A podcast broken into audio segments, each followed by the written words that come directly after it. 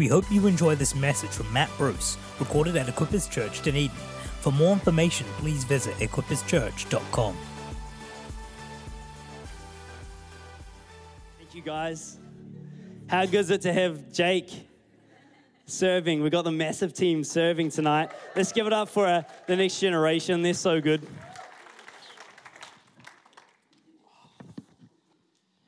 Wow, it has been a big week. A really big week. I've rebranded O Week as um, the biggest mission week in Dunedin.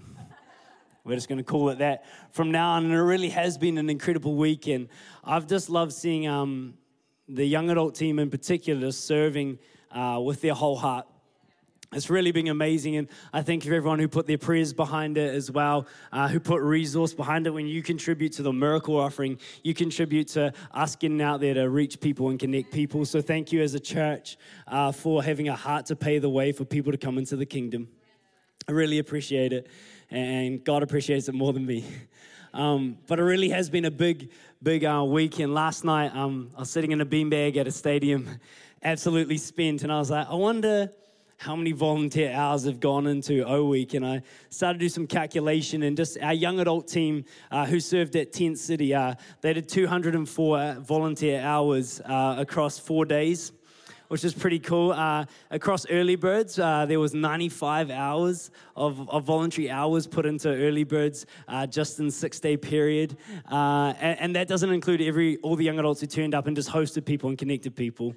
Uh, it's incredible. And then I did a calculation. Um, Red Frogs, we partner with four other churches, and um, the volunteer force for that did 424 hours uh, of voluntary work uh, just because they love Jesus and they want people to have a safe night and they want to connect them with hope. And it's just been phenomenal. Phenomenal. I think that totals, um, I think it's somewhere around 700 and, if I can remember, 724 voluntary hours across six days. And if you want to put a price tag on that, if you go minimum wage, that's just under $12,000 of volunteer hours across six days. I think, wow, that's incredible riches, but really that's nothing compared to the riches stored up in heaven. I love that when I get to heaven, God's going to look at me and go, hey, Matt, he's going to tell me a testimony that starts with an O Week 2019 at Tent City in 2019, at Toga Party in 2019, at the Highlanders in 2019. And I know that each one of you are going to have that testimony as well, because you'll get to heaven and God will say, Hey, remember when you prayed for O Week 2019? Can I tell you a testimony of someone's life coming into a line with the hope of my, my life?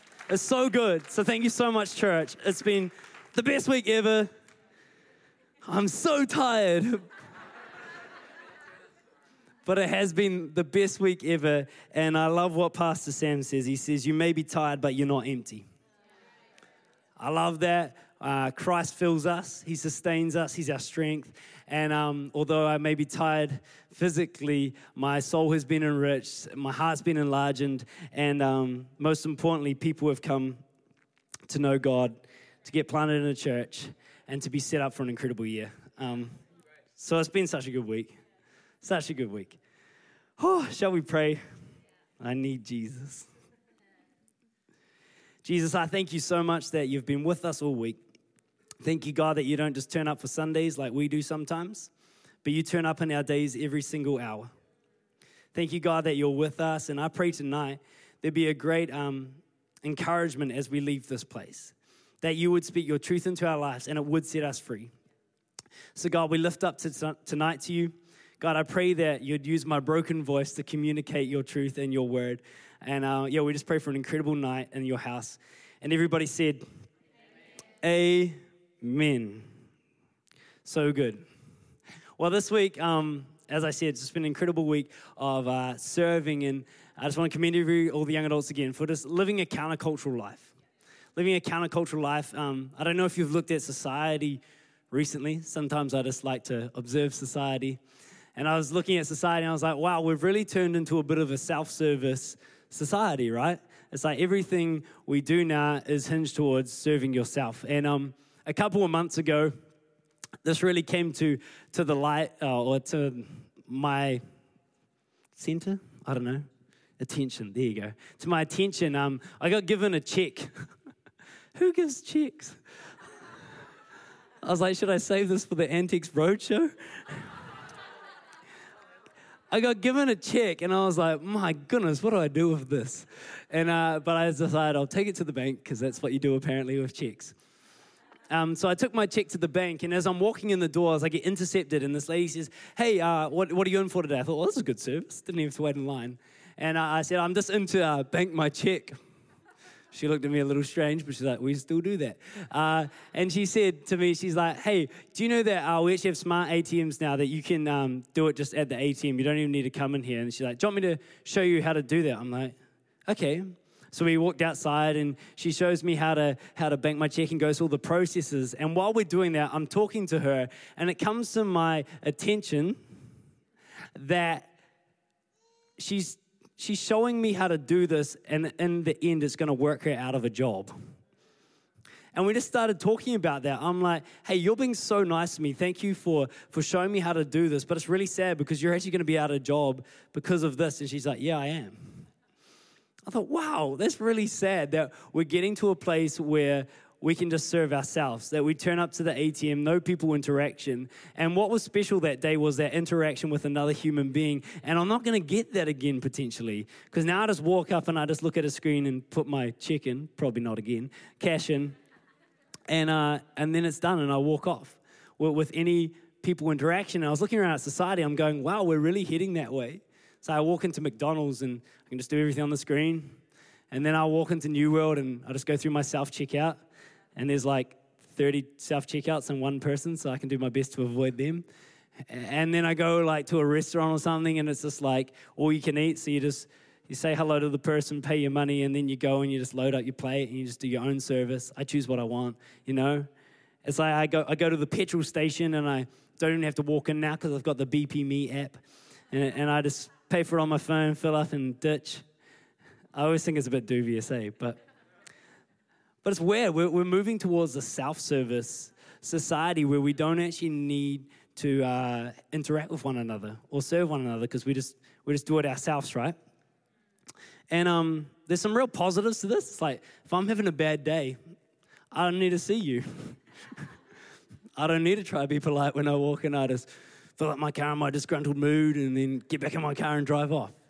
Right? There's a positive, it's convenient, but, but there's also some real negatives towards just being a self service um, in a self-service society and some of those negatives is that you often do a poorer job so one of the great things about a service station is that those people are ninjas on that little sponge thing with the wipey thing that does your windows and I'm not very good at it. I always get streaks and everything. So when I go and I just do my BP Me app, I no longer get the shh, shh, because I just look so self reliant. I need to look more like I have no idea what I'm doing and they'll come do it for me. Other things is like when you, um, when you go to a all you can eat thing and it's self service, you always eat too much. It's bad for you. Self service is bad for you. Your waistline will increase. It will. It also is like you get you just get lonely people lonely people. I miss that connectedness. Those little moments where you just say hello actually matters a lot. I always think about, especially around uh, the elderly and stuff like that. Sometimes most of their friends have already gone, and the only interaction they get is with the checkout chick. And it's like, that's a really special moment. And we're, we're moving towards a society that is like, that may not happen. All you get is the annoyingness of the New World Self checkouts Please remove your card. Please do this. Please take your items. Please take your items. Please take. I'm taking them. It's so annoying. So annoying. But the thing is, with this lack of connectedness now, is that we live in a, a, generation that probably has the greatest level of social anxiety we've ever seen. And I think that's because we just don't have connectedness. Those little interactions make a difference because people are scary until they talk. And then you just walk around with assumptions in your head about what everyone is thinking about you instead of just talking and realizing, oh, we're just humans. We're just humans. You see, I believe that although society has structured itself to empower the individual, what they've actually achieved is a disempowered community. When you empower an individual and put so much thing on the individual, they can self service themselves, you actually disempower a community. You disempower a community. But the great news is that Jesus came to empower the community. The community got to a state where Jesus, where God's like, man, I need to send my son soon. Because things are looking pretty bad. Everyone's just about themselves. So I need to send Jesus to revitalize my community. Revitalize it. And the thing is, is that um, Jesus didn't just come to empower an individual, he came to empower all of us, all of us together. And, and he did it through the repetition of two simple words, which is the title of our, our whole series, One Another. Just said one another a whole bunch of times just to make sure that you got out of the me pattern. One another, one another, one another, one another. Love one another, serve one another, encourage one another, spur one another on. You see, Jesus came to revitalize God's creation, to revitalize God's community. And the message he lived that we're going to look at tonight is serve one another in love. Serve one another in love. And you'll find that in Galatians 5.13. Serve one another in love. And I want to open up. Uh, we're going to look at one passage tonight. And you could probably predict it by the, the title, Serve One Another. Any, any bets? I think I heard it. Let's turn to John 13. Let's turn to John 13. If you don't have a Bible to turn to or a phone right now, it's pretty awkward for you because I'm going to take a while here. I've been working on this let's do it together thing instead of marking it beforehand. Because then I look like a ninja, and really, I'm still trying to learn my Bible too.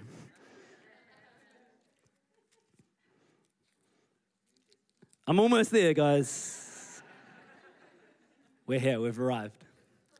John 13. Let's read it. Am I in the way?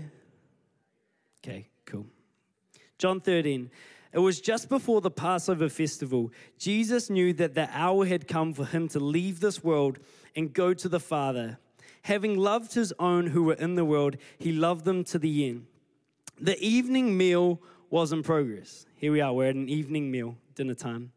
The evening meal was in progress, and the devil had already prompted Judas, the son of Simon as a Iscariot. Is that how you say it? Iscariot? Sounds like a carrot. The son of Simon, something, to betray Jesus. Watch this. Jesus knew that the Father had put all things under his power and that he had come from God and was returning to God. Let's pause there. Jesus knew that the Father had put all things under his power and that he had come from God and was returning to God.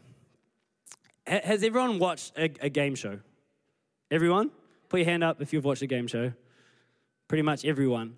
And, and the way a game show goes, right? Let, us pick uh, Who Wants to Be a Millionaire? Who Wants to Be a Millionaire? And, and say they're at $100,000. And then Eddie, because we'll do the Australian version, Eddie will ask, uh, What are you going to do with that, that $100,000?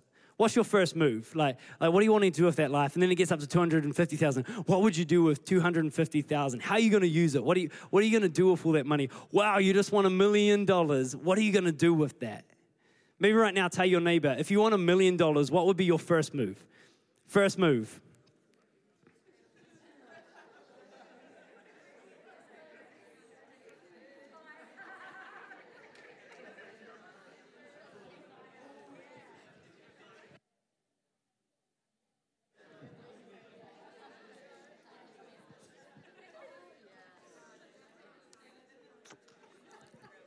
I heard some very biblical answers down the front. I heard Brigida say, ah, the tithe. Holla. Um, there was probably some other things like I'd pay off my mortgage. I would pay off my student loan because that degree is super useful. Um, nah, it's good. University's great, guys. Um, what about buy a car or, or buy a house or do something like that or go on an epic holiday, buy a round the world ticket?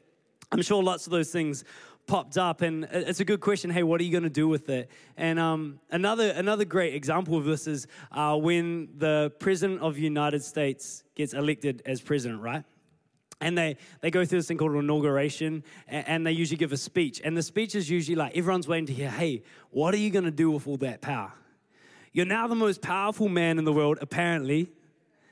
What are you going to do with all that power? What's your first move? And they usually say the 100 day plan. Um, just saying Donald Trump was the first person to complete his 100 day plan. May not have the best things, but he, he gets it done. Gets it done. But everyone's going like, hey, what are you going to do with it? What are you going to do with all that power? And we've just come to a place in this scripture that we've just read that leads to that question hey, how are you going to use that power? It just says, it says Jesus knew. Here's this revelation. He's just sitting there having his meal. He's like, hang on a minute. I have everything under my power. All things. I'm not just the president of the United States. I own this, like, pretty much the earth and the heavens and everything around it. All powerful. And, and our question, therefore, is as the audience, hey, how are you going to use it? What's your first move, Jesus? And let, let's read what his first move is. So it says, Jesus knew that the Father had put all things under his power and that he had come from God and was returning to God. Here it is.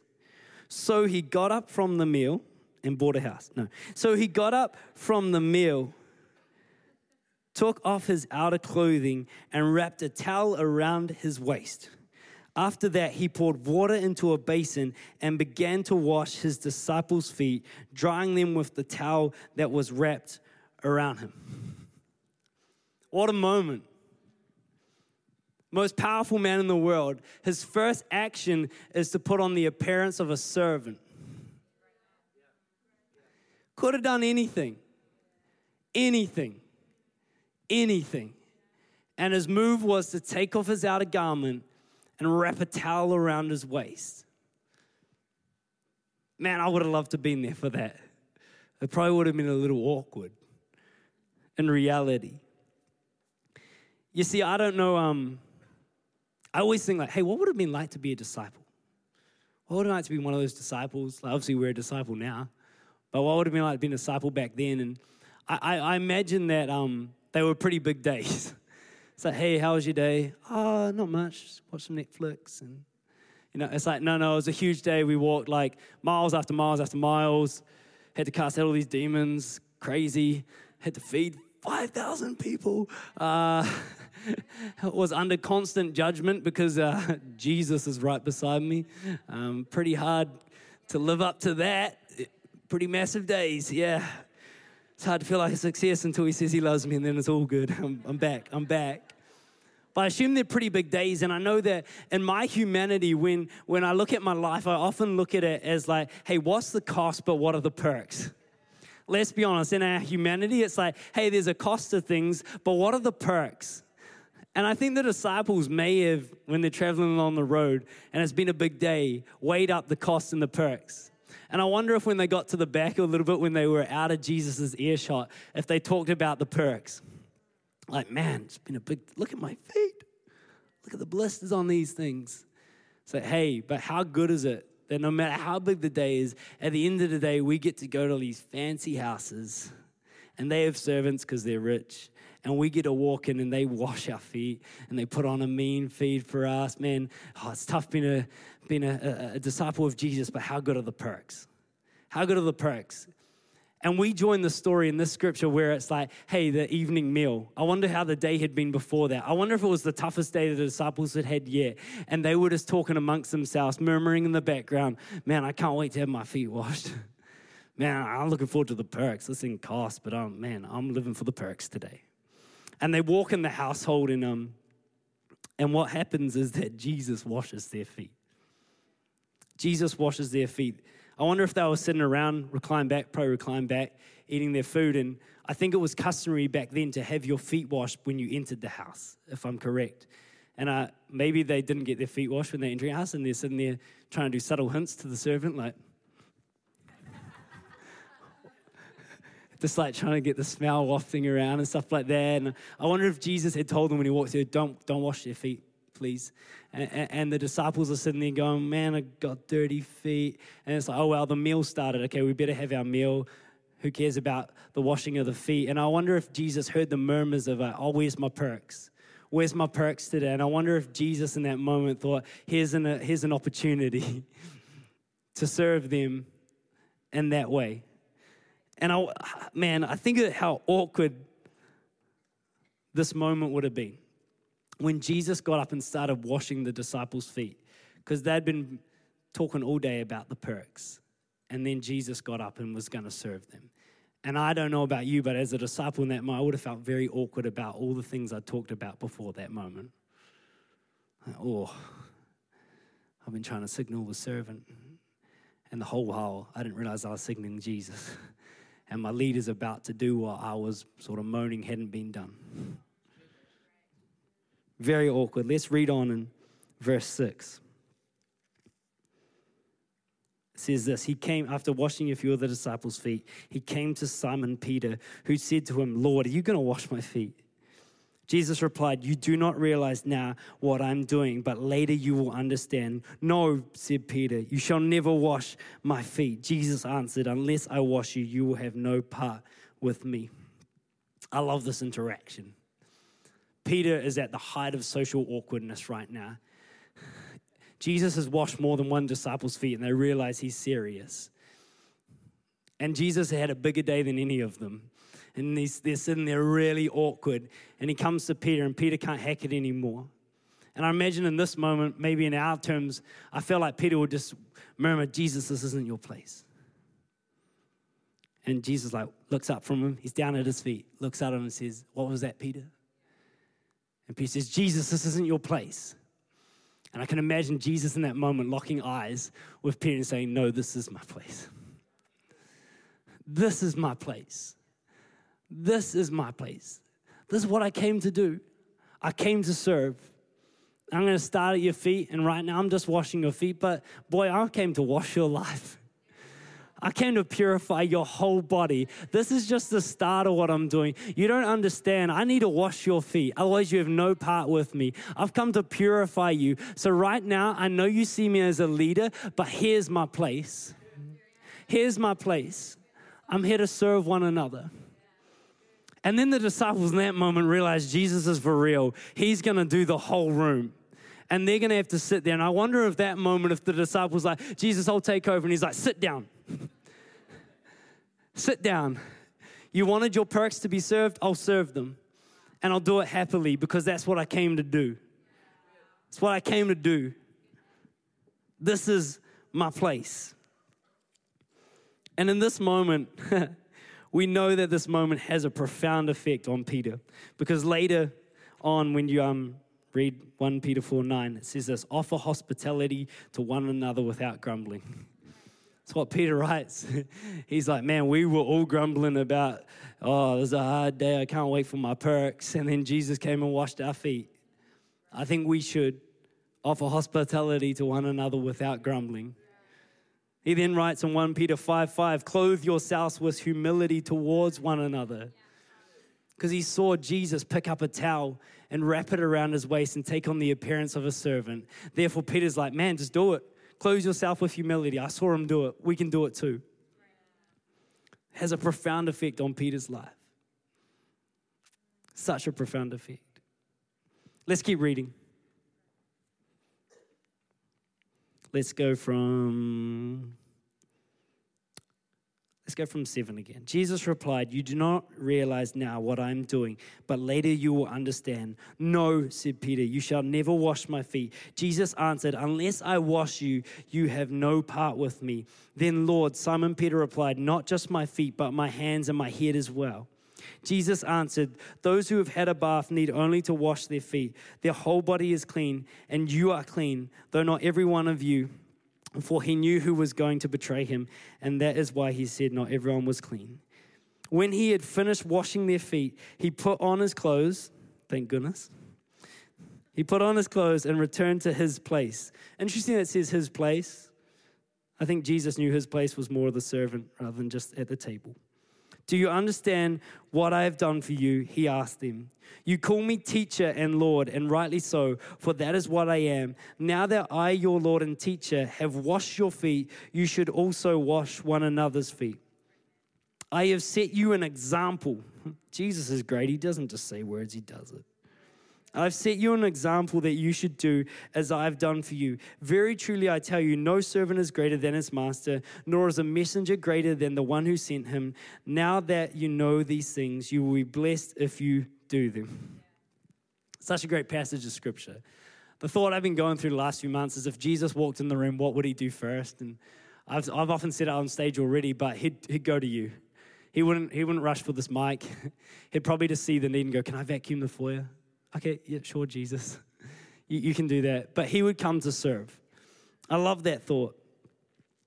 So we've just read this scripture.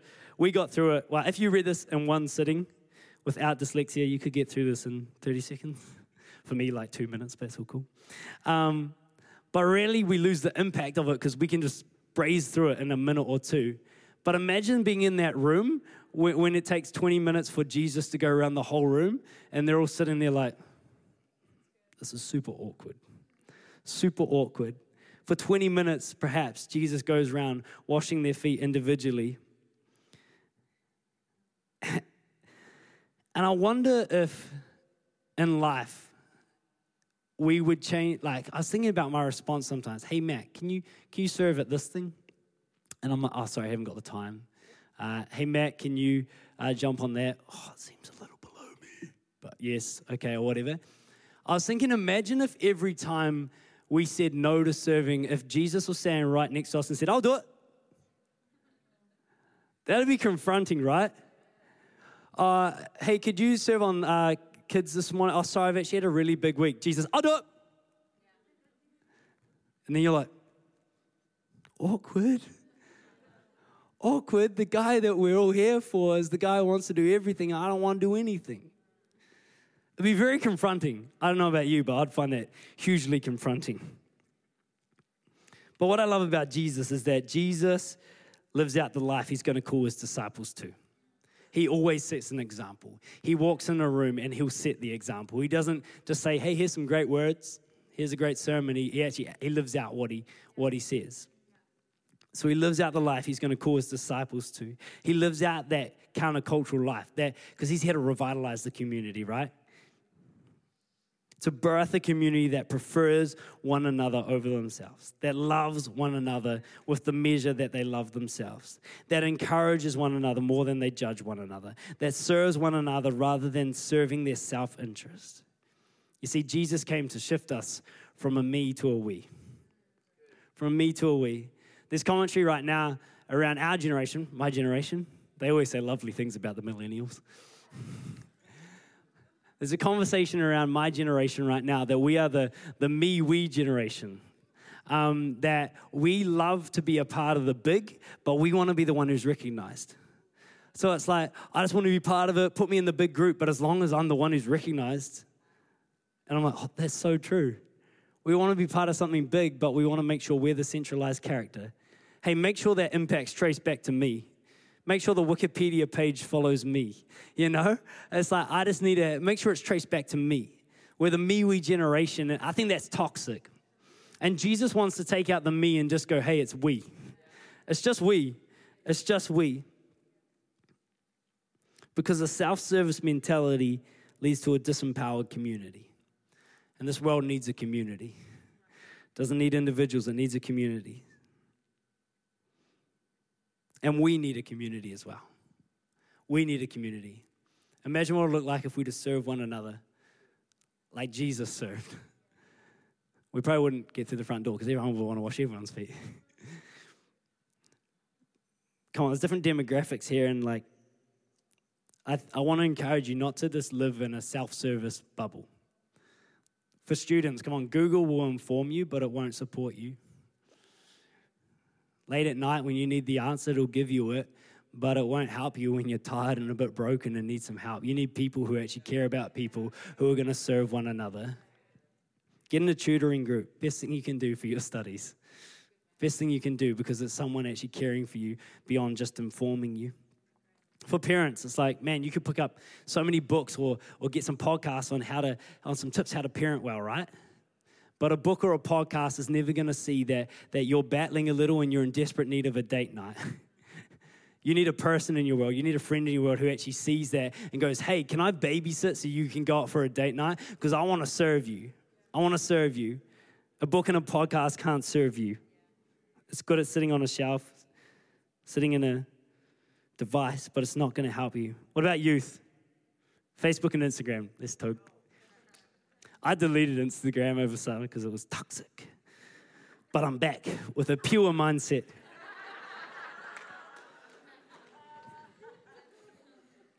It's so, just highlights, man. But I am back, I am back. Don't follow me. No, no, no. but Facebook and Instagram will give you that feeling that, that you're part of a community. It does. It gives you this thing that I'm connected. It's like that's why you get on your phone in every social situation instead of standing there awkwardly because you're like, I just want to look like I'm connected to something or someone. So you don't want to don't want to sit there and look like, oh, I'm the lonely person. It's like, oh no, I'm busy on my phone. Connected. May not have any friends in this class, but 200 and some friends, like you know. We set a challenge one time in our e group where we had to go a week in every situation where we would usually pull out our phone, we had to leave it in our pocket it was the week with the most testimonies. It's all it takes is just for you to sit there and embrace some awkwardness and go, I'll wait for a conversation. But come on, youth, that, that, that Facebook, Instagram, that, they'll give you the feeling that you're part of a community. But um, it's far better to exist in a real community, in a real community that shares the highlights and lowlights, that doesn't just compare and show off to one another, but actually serves one another, is with one another in the battle, what about young professionals? Young professionals all about um, all about getting stuff, looking good. That's what I'm learning. It's like a house. Oh, a home will house you, a job will resource you, a holiday will refresh you, but none of these things will satisfy you alone. Being a young professional is not about ticking the boxes. If you do that, it won't satisfy. You need a community of people to do life with. You need a community to serve and, and to be served life's greatest asset is not what you own, it's the people who you share it with. The way it is. I was going to do something for the older generation, but then I realized you guys are awesome. if I look at the older generation, I think they get it far better than we I get it. Far better. The hospitality I've experienced from the older generation in this church has far outweighed anything I've experienced anywhere else. All I can encourage you is to keep reaching across the generations just keep reaching across the generations and do it by demonstration, not by dictation, but through demonstration. Because we need it. We need it. Oh, I got the keys back. Nice. Nice. So, my question to you is what's your first move?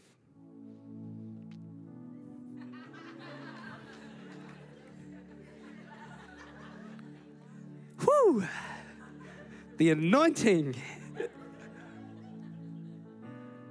to simply, what's your first move? In life, you're going to go through many situations, many circumstances where you get a moment like Jesus, where you realize something's been put under your power. It will never be all, but it will be part. Maybe you get a promotion at work. What's your first move? Maybe you get a new home with a few more rooms in it. What's your first move? Maybe you get a little more on your paycheck. What's your first move? Maybe you get a promotion. What's your first move?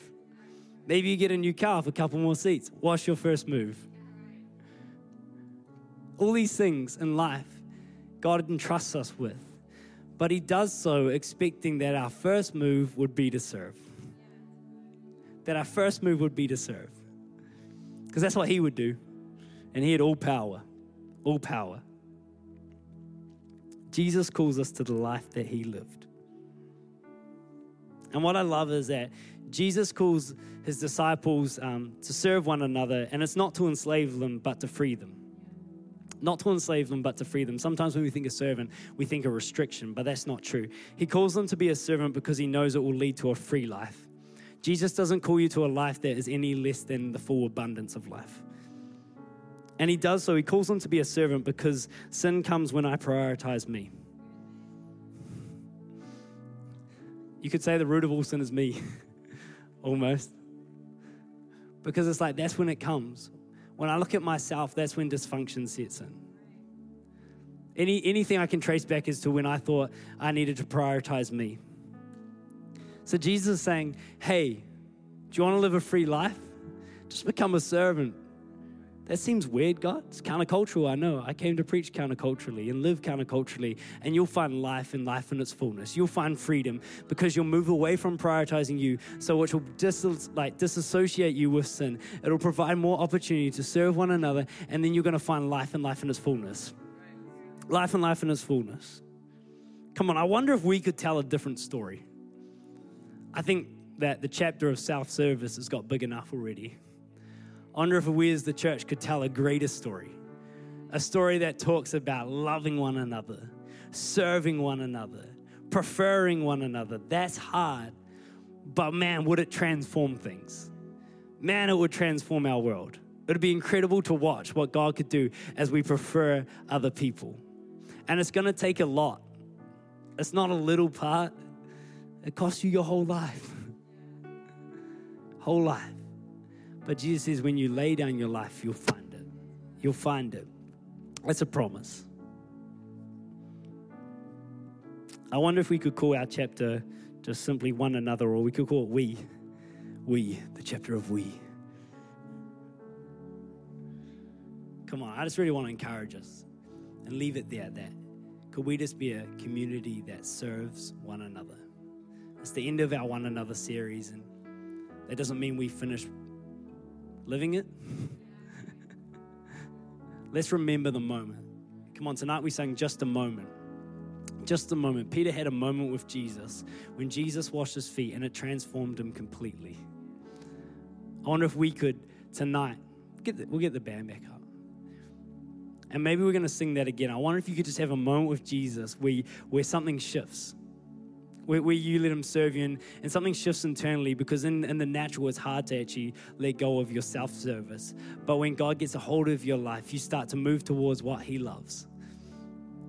So, tonight, as we go into that, I'm just going to pray before we do so. But let's all stand to our feet and, and then let's have that moment, that transactional moment. We hope you enjoyed this message recorded at Equippers Church, Dunedin. We pray it blessed you. For more information, please visit equipperschurch.com.